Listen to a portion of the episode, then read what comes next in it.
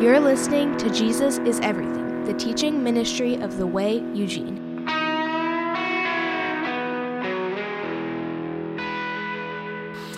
Well, uh, as you guys turn over to Galatians chapter 4, I encountered God is gracious in so many ways, but, but one of the ways that he, I find him to be gracious is in helping us as Christians, as followers of Jesus, keep ourselves grounded in the reality of the world that we live in. Oftentimes, there's the criticism of Christians um, that goes something along this lines. Uh, Christians are so heavenly minded that they're no earthly good, right? That we have our head up in the clouds, that we're so excited for what's to come in eternity, which is good, but oftentimes it can sort of sort of take us out of this, this world that we live in and the impact that we're supposed to have here. Now, I've heard the, the, the uh, converse of that statement as well that Christians can be no earthly good unless they're heavenly minded, right?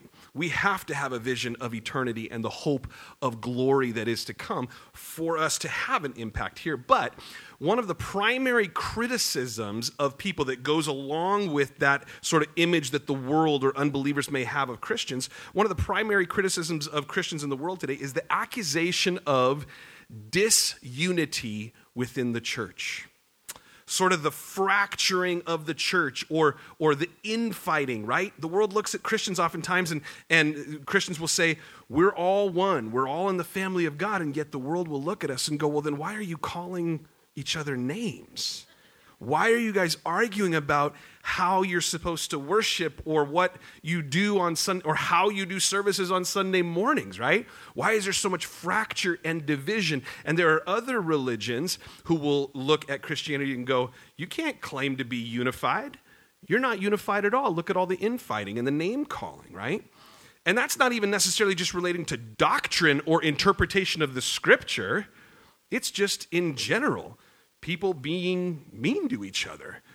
It was Mahatma Gandhi who famously and very sadly said, I like your Christ, I do not like your Christians. Your Christians are so unlike your Christ. And perhaps you've seen the bumper sticker that says, God save me from your followers. I heard it said as well that there's no worse kind of hatred than what is often called Christian love. This is an important thing that we're going to see here in the scripture that where once there was fellowship and relationship and genuine affection and love in the body of Christ, there was now division that Paul was experiencing. And the reality is that division of any kind in a relationship is painful, it's hard. And it causes all sorts of problems, especially when you are claiming unity. And so Paul's going to address this. And this is why uh, I, I mentioned this briefly last week, but when we get done with our study through Galatians here, just a couple more chapters, the rest of the summer, we're going to take a break from our Wednesday night Bible study. Uh, and, and so we'll have a couple of more, but then we're going to take a break from our Wednesday night Bible study. And on Sunday mornings, we're really just going to press into and focus on uh, a brief series that goes over not just who we are as followers of Jesus, as Christians, but how we are as Christians, what it should look like according to Scripture for us to call ourselves by the name of Jesus. I think that's an important study for us to do that hopefully can remind us and bring us into alignment of going, oh, yeah, it's not just about showing up at church. Oh, yeah, it's not just about claiming the name of Jesus. There's some actual, concrete, evidential uh, experiences that we're supposed to pursue as followers of Jesus. And so we're going to spend the, stud- the summer studying through that, and I'll let you know when our official last Wednesday night is and all those kinds of things. But that's our goal, is so that we can be people who, in our best efforts and our best desire, are examples of Christians, followers of Jesus, who are actively pursuing what it looks like to be who Jesus called us to be.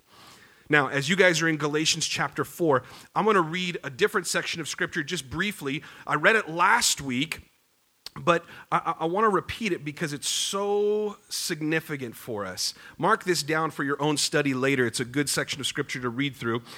Luke chapter 7, beginning in verse 36. Luke 7:36 says one of the Pharisees, the religious leaders of the day, asked Jesus to eat with him. And Jesus went into the Pharisee's house and, incl- and reclined at the table. And behold, a woman of the city who was a sinner. That's a euphemism, euphemism to say that this lady was probably a prostitute. She was probably someone who had, had a, a lifestyle that was uh, defined by sin. And behold, a woman of the city who was a sinner, when she learned that Jesus was reclining at table in the Pharisee's house, brought an alabaster flask of ointment. And standing behind him at his feet, weeping, she began to wet his feet with her tears and wiped them with the hair of her head and kissed his feet and anointed them with the ointment. Now, when the Pharisee who had invited Jesus saw this, he said to himself, If this man were a prophet, he would have known who and what sort of woman this is who is touching him, for she is a sinner. Now, first things first. If this guy's claiming that Jesus, if he really is a true prophet, should have known what kind of woman this is, I want to know how the Pharisee knew what kind of woman she was. That's my question. How is he pointing at, yeah, you get what I'm saying. Verse 40, and Jesus answering him said, Simon, I have something to say to you. And the Pharisee answered, Say it, teacher. And then Jesus speaks this parable. A certain moneylender had two debtors. One owed 500 denarii and the other 50. When they could not pay, he canceled the debt of both. Now, which of them will love him more? And Simon answered, The one, I suppose, for whom he canceled the larger debt. And Jesus said to him, You've judged rightly. Then turning toward the woman, he said to Simon, Do you see this woman? I entered your house, and you gave me no water for my feet. The tradition in that day and age is you were walking around the dusty, dirty ground where trash was as you came into someone's house, there was a basin of water. And the host would, as you stepped into the basin of water and washed your feet off, they would stoop down and with a towel wipe your feet so you could come into the house refreshed and clean. And he says, When I came into your house, you didn't have, even have water for my feet, but she has wet my feet with her tears and wiped them with her hair. Jesus says, You gave me no kiss, but from the time that I came in, she has not ceased to kiss my feet. You didn't anoint my head with oil, but she has anointed my feet with ointment. Therefore, I tell you, her sins, which are many, are forgiven, for she loved much. But he who is forgiven little loves little. And he said to the woman, Your sins are forgiven. Then those who were at table with him began to say among themselves, Who is this who even forgives sins? And, and Jesus said to the woman, Your faith has saved you. Go in peace. See, here's the principle. If you have, if you have the self righteous attitude of a religious person who thinks, because I've done my religious duty, because I've showed up at temple and I've performed the correct sacrifices, because I was at church three out of four weekends for the month, or whatever the case might be that you might judge is good enough, if you feel that you're righteous and that you don't have a whole lot to be forgiven, I'm pretty good. Got a couple of maybe little bad things, but I'm pretty good then what Jesus says in this parable is that this is what happens. If you've only been forgiven a little, you actually only know how to love a little bit, versus the person who is honest with themselves, humbles themselves before the Lord, and goes, I've had an immense debt forgiven to me. I've been forgiven more than I could ever repay. What that causes in a person is the ability, the capability to love greatly. This is so incredibly important for us because what we see in Galatians chapter 4, as I asked you to turn there earlier, what we see in Galatians chapter 4 is a problem that Paul encounters with these churches. See, the churches of Galatia, when they first heard the gospel, when the Apostle Paul brought the news of Jesus and his salvation to them, they were changed. They experienced this great love and forgiveness and this joy in such a way that they were willing to quite literally give the shirts off their back for the Apostle Paul, and they, were, they, they obeyed and honored Paul because of the fact that he brought the gospel to them. Let's read in Galatians chapter 4, beginning in verse 12, and sort of see what the problem is with this as we move forward. Paul says in Galatians 4 12, Brothers and sisters, I entreat you, become as I am, for I also have become as you are. You did me no wrong. And verse 13 says, You know it was because of a bodily ailment that I preached the gospel to you at first. And though my condition was a trial to you, you did not scorn or despise me, mark this, but received me as an angel of God, as Christ Jesus. See, there was this great love that the churches of Galatia had. Apparently, Paul had a medical condition of some kind. And we'll see in just a second that it had to do with his eyes. Perhaps some scholars think he had glaucoma or something else that was causing him to have a medical problem. And that as he came into the region of Galatia, perhaps he was seeking medical help of some kind and also brought the gospel, the good news of Jesus Christ, to those people. And so he says, I may have been a burden to you or a trial for you because of this bodily ailment. But the fact that I came to you because of those things, I also took the opportunity to preach the gospel. Do you realize that every situation we're in in life, whether it's a good situation or a bad situation, is an opportunity for us to preach the gospel to somebody? Do you guys understand that in every place we are in the world, it doesn't matter, we bring Jesus with us? It's an opportunity for us to share the truth of the gospel. I wonder what it is about medical conditions. When my dad had cancer, he had cancer, he passed away 10, 11 years ago. Um, and he was, he was on the younger side. He passed when he was 58. But in the two years that he was receiving treatment and had uh, actively had, had the cancer, my dad was a faithful man. He was in ministry. He, he taught the word. He had a, a, a ministry of sharing the gospel with people who were deceived. Um, and so there was no shortage of Jesus in his life. But there was something interesting that when he got sick and he was faced with the mortality that we all will face at some point, we don't know when, something kicked in for him. He was a fairly reserved person. He wasn't necessarily an extrovert. He was in his head a lot. He was fairly quiet. He didn't worship expressively necessarily. More often than not, he was quietly in tears rather than raising his hands and expressive in those things. But something switched, something, some switch flipped the moment he got that cancer diagnosis. And every person he came into contact left that communication or, or contact with him knowing about Jesus. There's something about that issue. And so, you know, for, for our culture and our society, we're always looking how to live the longest and be the healthiest and go the furthest in life and these kinds of things. And yet, the reality is, it's the trials that we go through, it's the hard things that we experience that actually sort of bring us closer to Jesus and actually help us to fulfill the thing that Jesus called us to do. Strange paradigm, isn't it? Because we look at the world around us and we go, no, I just want to be healthy. No, because when I'm healthy, then I'm happy. Then I could go do all the things that I want to do. And yet, it's the people who are suffering illness the brokenness of this world that you just see the light of Jesus shine through in a way perhaps that you never have before. It's an interesting thing. But we see that in Paul's example as well. We see that these churches of Galatia were absolutely loving him. And they received him, Paul says, as an angel of God. They were listening to the Apostle Paul as though he were Christ Jesus coming to share with them. And then look at what it says in verse 15. Here's the rub.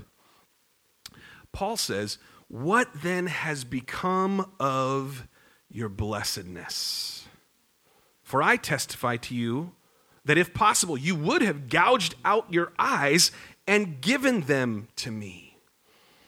This is where Paul finds himself in this conflict, this place of, of disconnection, disunity with these churches, these fellow brothers and sisters Christ, uh, uh of, of Christ in the church. And his question is What happened to you? What changed? Why are you treating me so differently? Drop down to verse 20. Look at what it says in chapter 4, verse 20. I wish I could be present with you now and change my tone. And look at the last few words. For I am perplexed by you. Paul's perplexion, Christian confusion We once had this fellowship and this love for one another where we were willing to give each other everything. I had a medical condition. You figuratively wished you could gouge out your eyes and give them to me so that I could have healthy eyes. I had need and you just you fulfilled every need that I had. And then something happened. Something changed. We were once so loving and gracious towards one another and then all of a sudden the attitude shifted it's sort of a silly question to ask, but have you ever experienced this personally in a relationship? Where you thought things were good, the relationship was healthy and all these things, and then all of a sudden it changed. And along with it came confusion. I don't know what I said, I don't know what I did. Frustration. They won't call me back. They're not willing to sit down and figure out what's wrong and, and go through the process of reconciliation. Perhaps you've poured your heart and soul into a relationship of some kind, whether it be a friendship, whether it be a family member, a marriage, and then all of a sudden something changes and not in a good way. This is where Paul finds himself with the churches of Galatia. I believe this is where we find ourselves in the church even this day. How many of us have friendships, relationships that once were just a blessing, once that just were the epitome of, of what it meant to be a part of the body of Christ, right? Brothers from a different mother, right? I've got friends who, who like, they're not family, we're not blood kin, but there's guys that I know would lay down in traffic for me. They would do whatever. I'd call from, from Indiana, and, and my buddy Andy would drive all night if he needed to to get here if I honestly told him I need your help with something, right? That fellowship in Christ is what we long for. And yet, how many of us have, have felt the strains of broken relationships? When Paul asks this question, what then has become of your blessedness in verse 15? It's a technique that Paul uses frequently. It's a rhetorical question. It doesn't really need an answer, it sort of, sort of already has an answer. And yet, here's how Paul responds to this. Look at verse 16. Have I then become your enemy? And here's the reason for the separation. Here's the reason for the change. That's why it was a rhetorical question. Paul answers it in this way Have I then become your enemy by telling you the truth? How many of you know that the truth can cause problems in a relationship? Amen. See, I, I, think a lot of times in, in our culture that, that word truth has become sort of this um, catchword or phrase or idea where we in and of ourselves would like to say, well, I just, I, I pursue the truth in all things. I just, hey, be honest with me. How many times have you ever said that to someone in a relationship and then when they were honest with you, you were like, no, I didn't want that kind of honesty. No. And I mean, you could do all the funny things. Does this dress make me look fat? No. Be honest. Yeah, I am. Yeah. Here's the truth. And this is, this is true regardless. Most people, when they say they want honesty and they want truth in their life, it, it's just not so. What they want is they want to be validated for who they are, how they are, and what they are at that moment. They're just looking for someone to prop them up. Because if we really were willing to accept truth, if we really wanted people to be honest with us, we wouldn't respond with division and changes of attitude and broken relationships. My big philosophical theory over the last several years is this is that there is a distinction, a difference between truth and reality. This is the difference. Truth is, by definition, objective. Truth is always true. It's universal, it's eternal, and it's self authenticating. When something is true, it doesn't need a higher authority to claim its truth. It's true because it's true. Period. The end. That's why God is the ultimate authority in the universe is there's nothing higher than him to give him authority. It's self-authenticating. Make sense? So truth is always true. Reality, on the other hand, is extremely subjective. it's based on the experience of individual perspectives. And very often, reality is temporary in the sense of your reality one day may be flush with money and, and all the bills are paid, but due to some unforeseen circumstances, your reality the next day could be that you're broke as a joke and don't have a dime to your name. See, reality is based on a temporary experiential perspective, right? And so, in our culture, in our society, where someone says, hey, speak your truth, your truth is, might be different than someone else's truth, that's a load of hogwash. Because truth is the same no matter who it applies to. Reality can be different, your experience can be different. See, as Christians, we're instructed to speak the truth. We are to pursue what is true in all things. Mark down Ephesians chapter 4.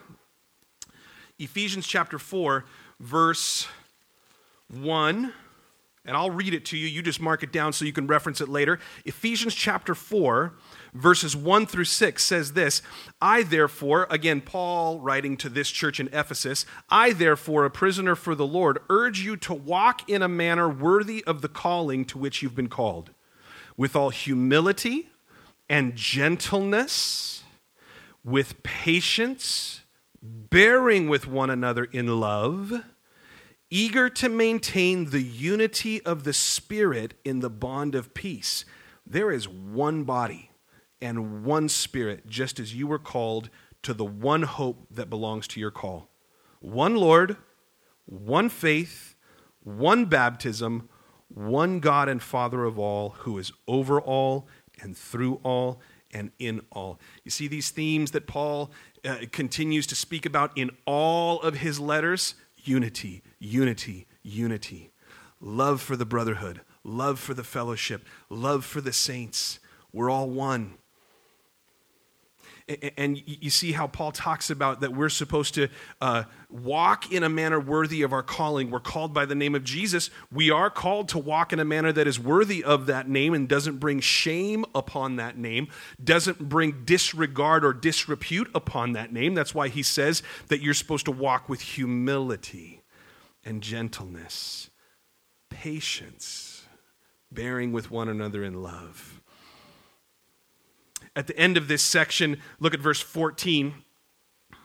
Paul explains then that the ability that we have to do this is because Jesus Christ has given gifts to his people so that we can grow in faith and holiness. And it says in verse 14, so that we may no longer be children tossed to and fro by the waves and carried about by every wind of doctrine, by human cunning, by craftiness and deceitful schemes. Rather, here it is, speaking the truth in love we are to grow up in every way into Him who is the head, into Christ, from whom the whole body, joined and held together by every joint with which it is equipped, when each part is working properly, makes the body grow so that it builds itself up in love.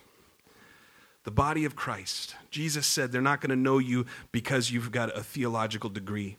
They're not going to know you because you've somehow formulated the correct worship service and the correct order of service.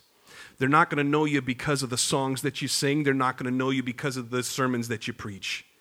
Jesus says they're going to know that you're my disciples by the way that you love each other. This is how the world knows that we are, are authentic Christians. Is that we're not online ripping every other denomination or every other movement that claims to be a part of Jesus. We're simply loving one another. Now, Paul defines that very, very clearly. He says we're supposed to speak the truth in love so that when a brother or sister who claims to be in Christ is doing something that doesn't match up with the self authenticating truth of Scripture, in love, we go to them and we sit and we converse and we dialogue and we reason. We say, see here, this is why what you've done here is not consistent with Scripture. We don't use our platform or our position or our name to blast everybody else. And this is what Paul was encountering in Galatia. These other apostles, fake apostles, who would come in after his ministry to try and steal those people, to deceive them and confuse them and change and twist and distort and pervert the purity of the gospel that Paul had brought to those churches. So, back here in Galatians chapter 4, the resolution to this, this conflict, this separation, this change of heart or attitude that Paul is experiencing. Here's what he says in, in, in verse 17 They make much of you, but for no good purpose. They want to shut you out that you may make much of them. Paul is talking directly to these false apostles who are using this, these cunning tactics, this deception of if you don't follow us, then you're out. If you don't do what we say, you're out. And then he goes on in verse 18 and says this It is always good to be made much of for a good purpose, and not only when I'm present with you. Paul's saying, Hey, my testimony and what I have taught you when I was with you, but also when I'm away from you, it's good to be made much of, meaning the things that I have taught you, they're good to hold on to. The things that I brought to you, just because someone came in with a different story, a more exciting story, a different uh, perspective or reality, it doesn't change the truth of what I told you. So make much of what I told you. And then he says this in verse 19. Verse 18 again, it's always good to be made much of for a good purpose, and not only when I'm present with you, my little children, for whom I am again in the anguish of childbirth until Christ is formed in you. I want you to understand that this is life changing if you're willing to latch onto it.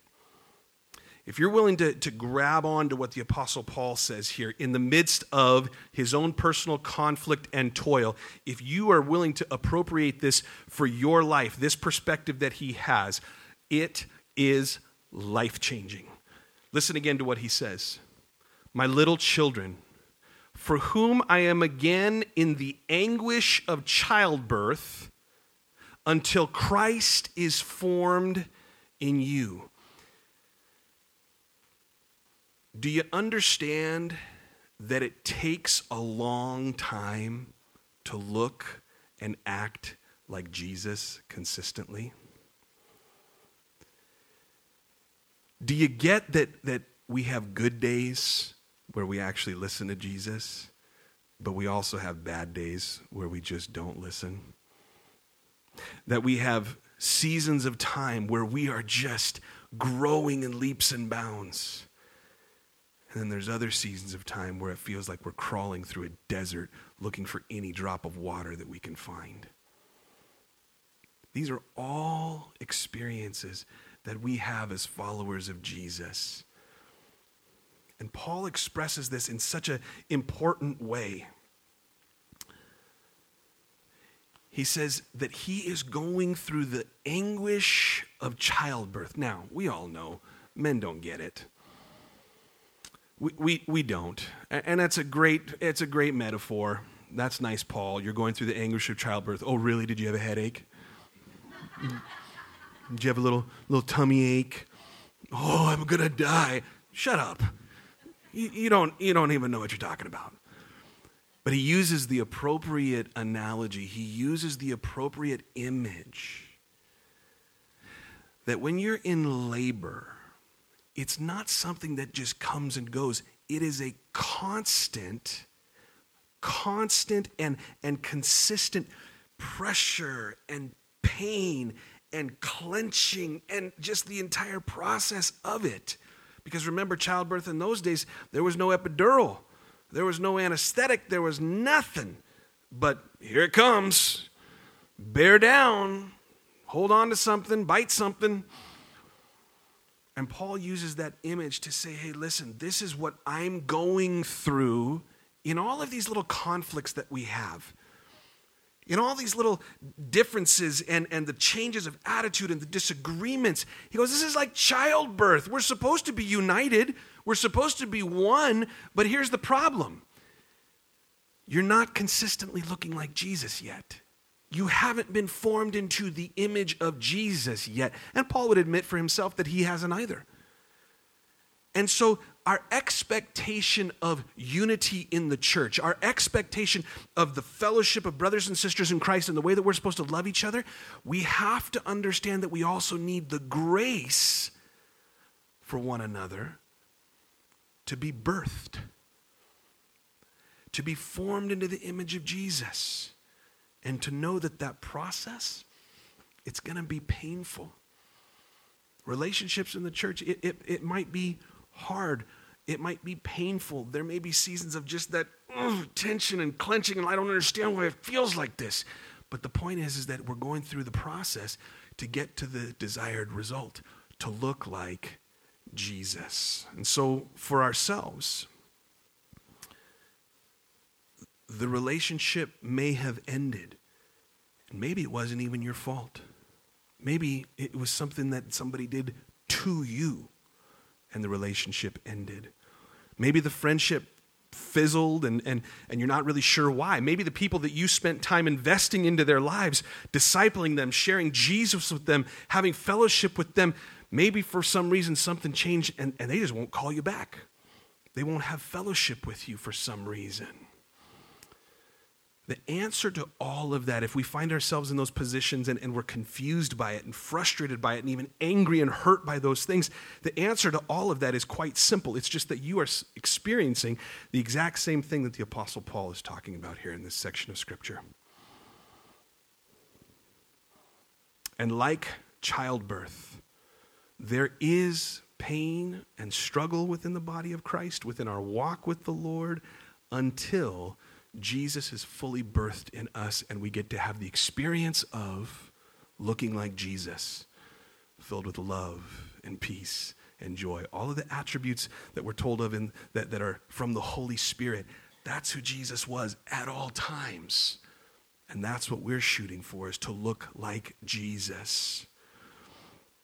Now, rather than leave you hanging with that final thought of, well, life may just stink and, and most of your relationships probably won't work out. Uh, but you got heaven to look forward to right? Isn't that the worst encouragement? I mean that's just I, granted it's true. Hey we got heaven to look forward to the present age it's going to pass away. Yeah but this stinks. This is just not fun going through these challenges. What i want to leave you with is, is perhaps this comfort. Mark down john chapter 8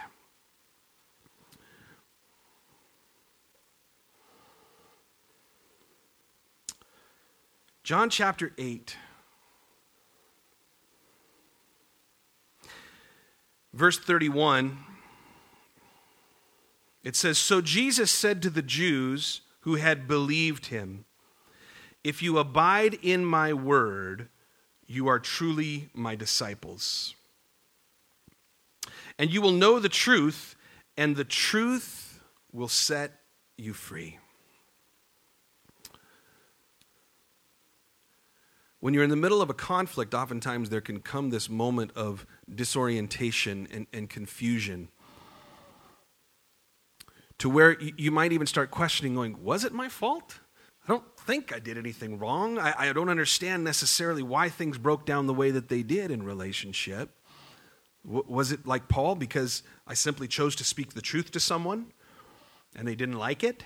Was that the reason for the disconnect or the, or the breakup or whatever the case might be? We can all find ourselves in those positions to where there's this confusion and frustration over the end or breakup or, or disconnection of a, of a relationship. But here's what Jesus says that even in the midst of confusion, even in the midst of hard experiences, even in the midst of childbirth like pain, here's what Jesus says If you abide, if you live in, walk with, are fully immersed in my word, then two things. Number one, you're truly my disciple. Someone who doesn't know Jesus' voice, someone who doesn't know his word, can't truly be his disciple because Jesus' voice and his words to us give us instruction about how we're to live. And so the one who knows his voice and abides, lives in his word, is truly my disciple. And that person who knows his word, you will know the truth, and the truth will set you free. Free from what? Free from sin. Because if you believe upon Jesus, you confess and repent, you partake of his body and his blood, you die with him in baptism, resurrected to new life as you come out of the water. If you abide in Jesus' words, then you're in the truth, and the truth sets you free. Free for the purpose of salvation, but also free from the anguish of disunity, of schism, of hatred masked as love, free from insincerity. If you remain in Jesus' word, you will know the difference between truth and reality and you will see that his life, as an example, bridges the gap between those two things. Pursue Jesus and his word, live in his word, walk in his word, abide in his word, and you'll know what is true, and that truth will set you free.